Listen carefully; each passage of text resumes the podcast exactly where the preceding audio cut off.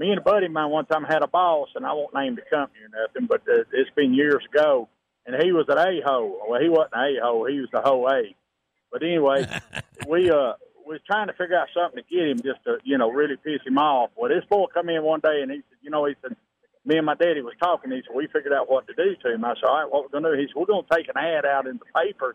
We're going to put his phone number, free monkey to good home. I work second shift, call after midnight." And oh my God, he, he said, "If I ever find out who it is, I'll fire him right on the spot." To this day, that man don't know who in the world ever done it. Free monkey to a good home. yeah, and when we had him calling, I work second shift. Please call after call after midnight. And he said, God Almighty, he's I'm getting calls at two o'clock in the morning. Man, want to know, want to know about the monkey.